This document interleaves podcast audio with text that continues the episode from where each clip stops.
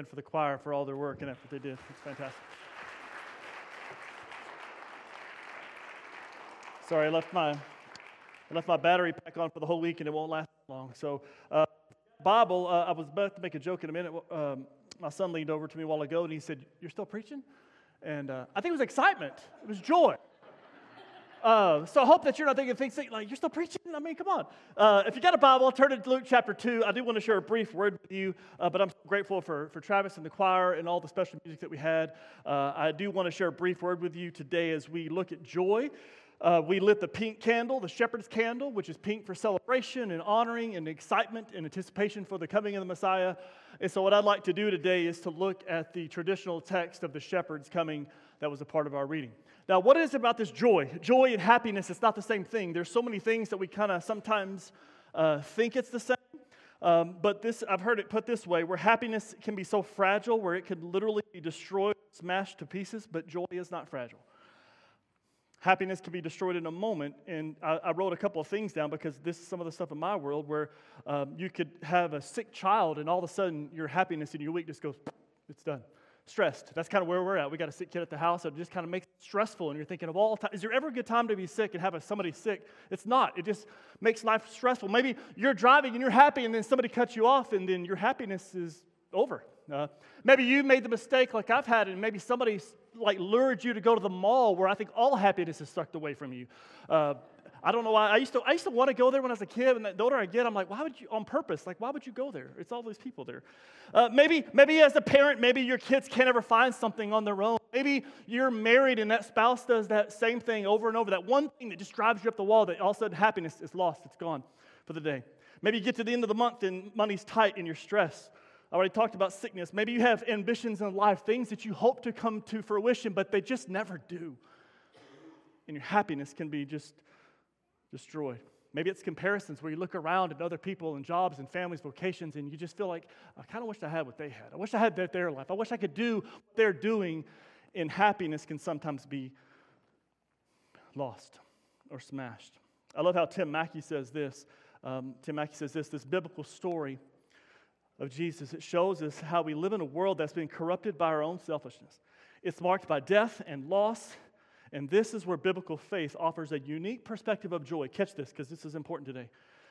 It is an attitude that God's people adopt, not because of happy circumstances, but because of their hope in God's love and promises. Now, that ought to create a little tension because what that says, and I believe it's true, is that joy in Christ Jesus, it's a choice. It is a spirit led, willful decision to say, I trust, I believe, God's got this. Now, let me stand on the stage and tell you that when my life gets crazy and kids, kids get sick, the week gets crazy, December, you can't, can, you, can we possibly squeeze more in December ever?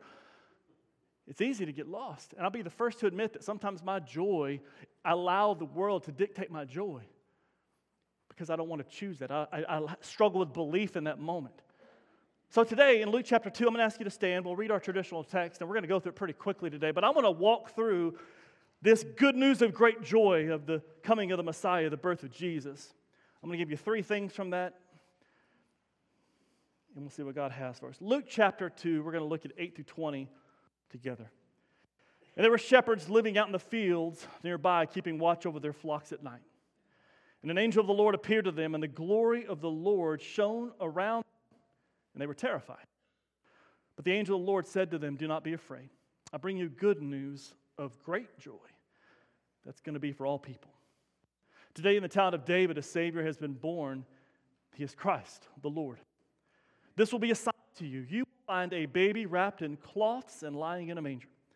And suddenly, a great company of heavenly hosts appeared with the angel, praising God, saying, Glory to God in the highest, and on earth peace to men on whom his favor rests. When the angels had left them and gone into heaven, shepherds said to one another, Let's go to Bethlehem and see this thing that had happened, which the Lord had told us about. So they hurried off, and they found Mary and Joseph and the baby who was lying in the manger. When they had seen them, excuse me, when they had seen him, they spread word concerning all that they had been told about this child. And all who heard it were amazed at what these shepherds said to them. But Mary treasured up these things and pondered them in her heart. The shepherds returned, glorifying and praising God for all of the things that they had heard and seen, which were just as they've been told. Let's pray together. For a moment, let's pray. Uh, we've had some great music, some great worship today, uh, but let's just have a moment just to yourself, just to pray, reflect, ask God to show you something fresh and new from this very familiar text as we look at joy today.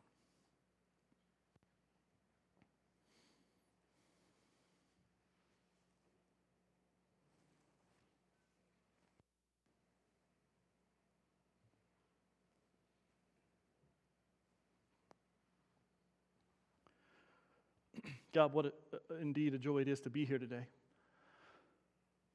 We come and we look at your word. We're going to see this, this amazing story of these shepherds, of this good news and great joy of the coming of Christ the Lord, the Messiah. And God, maybe there's some in this room that are kind of like me sometimes. Joy, our joy just kind of sometimes we allow it to, to be robbed from us. And maybe there's some in this room that are really struggling right now, that feel very joyful. Maybe this time of season, maybe it's hard. Maybe it's the best it's ever been. Wherever we are, Lord Jesus, would you just meet us where we're at right here, right now? By your Spirit, would you change us, shape us, mold us, remind us of this good news and great joy we have in Christ? We ask it in the name of Jesus. Amen. You may be seated. Quickly, I'm going to give you three things, and they're on the screen for you. Uh, we're going to look today, we're going to see three things. We're going to see the announcement of joy, a response of joy, and the sharing of joy. No curveballs today. I'm going to give you three things, and I'm going to read a passage from Philippians that I feel has really kind of been a paradigm change for me when it comes to joy. Uh, but the first thing, if you look at this, is we see this announcement of joy, and we see these shepherds in verse 8 that they're living out in the fields nearby, and they're keeping watch over their flocks at night. And then an angel of the Lord it appeared to them, and the glory of the Lord shone all around them. And obviously, comma, they were terrified. They screamed. They probably screamed like a bunch of schoolgirls. They were just, I mean, out in the middle of nowhere. Uh, and in this birth announcement of the Messiah, Jesus comes. We don't see any public fanfare, any public spectacle. It's out in the field with these shepherds. And you know this story if you've read anything about this or any books or any sermons about these shepherds. The shepherds were the loneliest position you could possibly have. It was also the lowest position you could have. They had a, a, a very important job, but these shepherds were considered untrustworthy. Excuse me. They didn't even have a voice when it came to the court system. If shepherds showed up, they wouldn't even listen to them because nobody put stock in what they would say. And this, these normal, blue collar, common people, these would be the PR department of the coming of the Messiah. That God, in His infinite wisdom, would choose these shepherds to say, He's come. Go see. It's fascinating that this birth, birth, announcement happened this way, and, and this beauty of the whole point that God still does that today. Society rates it on importance, beauty, education, popularity, power, ethnicity, possibly finances, talent, or gifting. And God seeks the forgotten, the downtrodden, the ones that society would reject and ignore. God still does that to this day. And we see this, this beautiful thing take place, and they're terrified without question. And then we look at verse 10. The angel said to them, Don't be afraid. Now, let me stop there for just a minute. If you go to the empty tomb and you see when the Marys show up, there's a recurring theme when angels show up that the first thing out of their mouth is, well, It's okay. they're scared to death. Something anybody, if I ever try to articulate what this looks like, we don't know. But there's something about the overwhelming response for these angels when they show up on the scene that people are scared to death. They're freaking out a little bit. They're shocked, be it the tomb or be it out in this field. And the angel's first thing was not a response. They just see these shepherds and say, Don't be scared. Why? Because I bring you good news of great joy Today, in the town of David, the Savior has been born. And listen to this. This is what he, he is Christ the Lord. Christ is not Jesus' last name. The anointed one, the holy one, the Messiah. Ready for this? The one you've been waiting for, he's here. Now, we in the New Testament, we have all of this. We, we kind of, I hope we don't, we yawn at this, we know the whole story. But for these guys, they're being told by these angels after having their, well, their sandals knocked off, probably that's, uh, they're blown away and said, hey, today it's happened. The Savior has been coming. He is Christ the Lord. And look at verse 12. This is the sign to, that you're going to find. You're going to find a baby wrapped in cloths lying in a manger.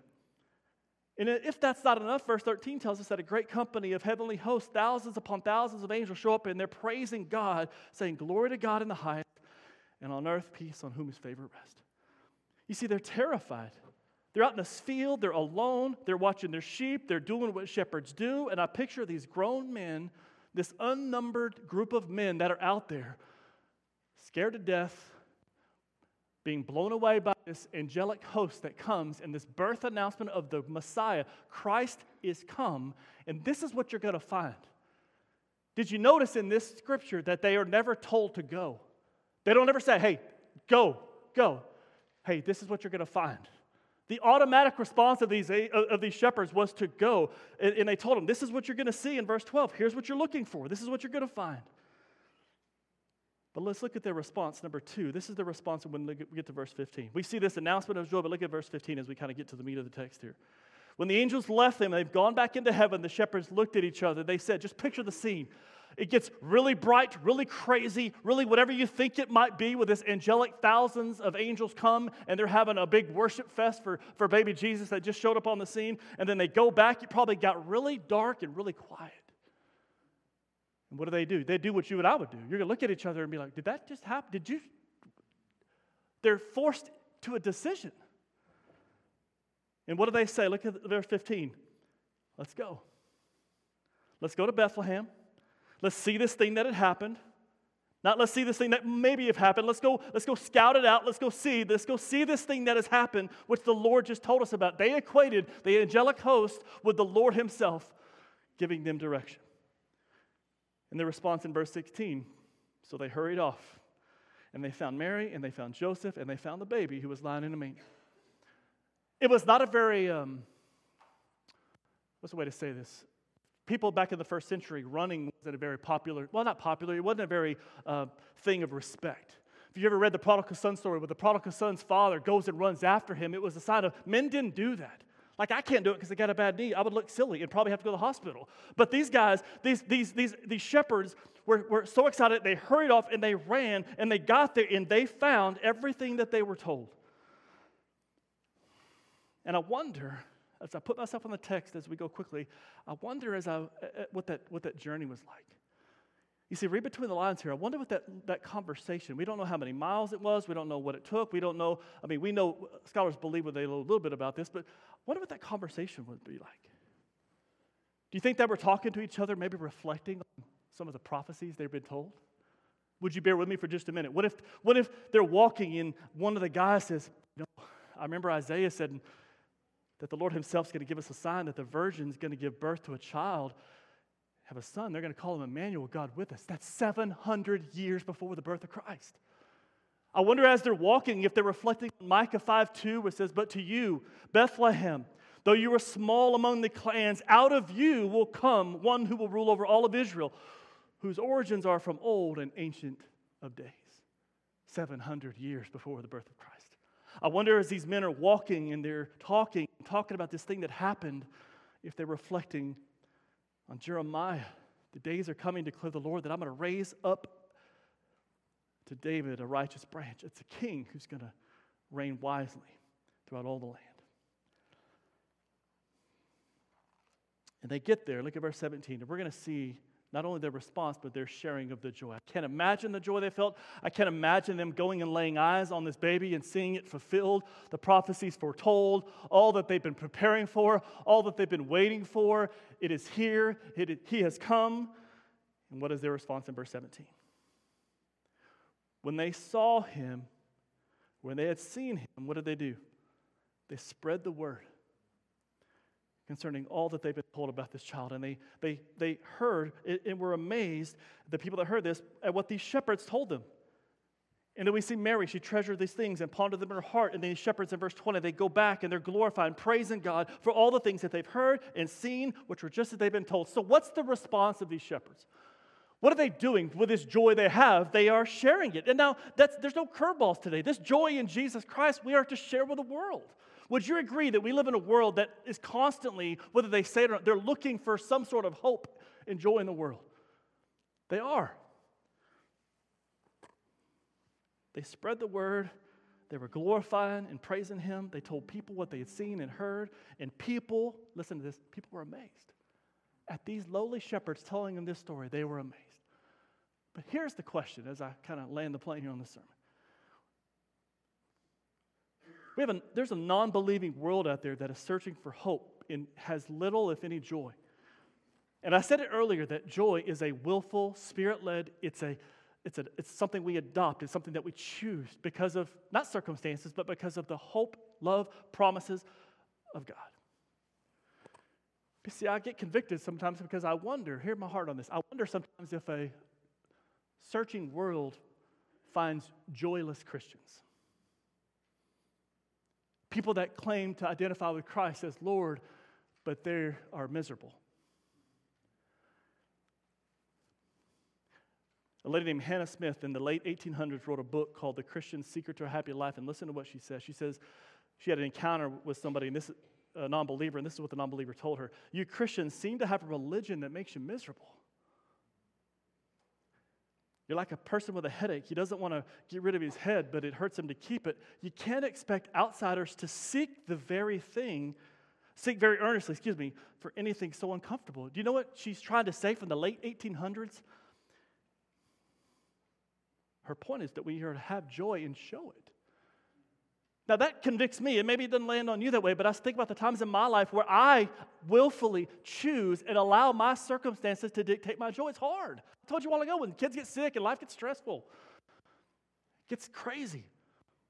And if a non believing person was to watch me, they would want nothing. I'm not talking about you, I'm talking about me. They would want nothing of the Jesus that I preach about or talk about because of how stressed I get, or how worried I get, or how angry I can get. Maybe I'm not preaching to you, but I'm preaching to myself.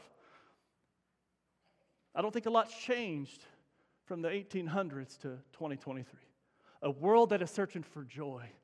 And we, as believers, as the light into the world, that we are ambassadors of this joy because we have placed our faith and our trust in this baby that came, as Joe said in the Advent, that didn't just come to be born in a manger, but to live a life and die for our sins. That's the good news. That's the gospel, which means good news. That's the good news of great joy that we have. And I'll close with this. And if you want to turn to the book of Philippians, I'm going to read a scripture to you and then we're going to pray and we're going to be done. But I want to share something with you. God kind of um, put this on me, and I just want to share this. In Philippians chapter 4, Paul, um, he's writing from a prison cell and he's going to talk about rejoicing. And what I'd like to do, if you don't mind, I'd like to uh, read this over you and, and let it challenge you as well, because what he's going to articulate is the same thing we've been talking about for Christmas that joy is found in Christ and in Christ alone. But listen to what he says here. Philippians, it'll be on the screen. Philippians chapter 4. He says this Rejoice in the Lord always. And I'm going to say it again rejoice. Let your gentleness be evident to all. The Lord is near. Don't be anxious, David. Put my name in there. Don't be anxious about anything, but in everything by prayer and petition with thanksgiving, present your requests to God. And that peace that God gives will transcend your understanding, and it's going to guard your hearts, and it's going to protect your mind in Christ Jesus. Finally, brothers, whatever's noble, whatever's right, whatever's pure, whatever's lovely, whatever's admirable, if anything is excellent or praiseworthy, think about those things. Whatever you have learned or received from me, put it into practice, David. Live it out. And the God of peace will be with you. Now, hear this. I rejoice greatly in you in your renewed concern for me. Indeed, you have been concerned, but have concerned, but have no opportunity to show it. Here's the, the most important part. I'm not saying this because I'm in need, but I've learned, hear this, I've learned to be content, whatever the circumstances. I know what it is to be in need, I know what it is to have plenty. I have learned, there it is again, I have learned the secret of being content in every situation, whether well fed or, well, or, or hungry, whether living in plenty or in want. You know this verse I can do everything through Christ who strengthens me. Now, as I close this, and we're about to be done, I want you to think about this. I, have said, I've, I've, preached on this text before. This is not about overcoming obstacles. This has been pulled, this verse about I can do all things through Christ. It's not about overcoming. Nothing about this is overcoming. What this is about is about being satisfied. Here, this church, Jesus is enough. For Paul sitting in a prison cell, he's enough. I've got to say this to myself when kids get sick and life gets stressful. He is enough. And it allows me, by His Spirit, to say, I choose I choose, I choose to have joy. Now, look right at me this I have seen this, and I'm almost done. I have seen this bottled by so many people, even in this room today. I've seen it in the hospitals. I've seen it in the hallways. I've seen it in prayers where people gather to pray for their friends. I've seen it in Sunday school classes. I've seen it in my office with, with people shedding tears. I've seen people hold fast to joy when nothing in this world would show them to be happy. But there's something holding them up because He's enough. I contend today that true and lasting joy is when we look and we say, He's sufficient. He's enough. God's got this. And there may be somebody here today, life may be stressing you out a little bit, and maybe you just need to be reminded of this good news of great joy that has come for us for this holiday season. But right now in 2023, that you need to be reminded that He's enough for you. So I'm going to ask you to bow where you're at just for a minute. The invitation is going to be a little different. We're not going to stand and sing as the bulletin said. I'm just going to let them play. And here's what I just want to do I just want you to pray. I, have said this so many times. This season is so busy and going, and I just want to give you literally just a minute or two just to sit. And then I'm going to pray and we're going to be done. If you're struggling with joy today, would you just confess that to Him? If all is right in your world, would you praise Him for that? Maybe there's people in this world that are looking to you and they're hoping to see joy. You pray, and then I'll close this up.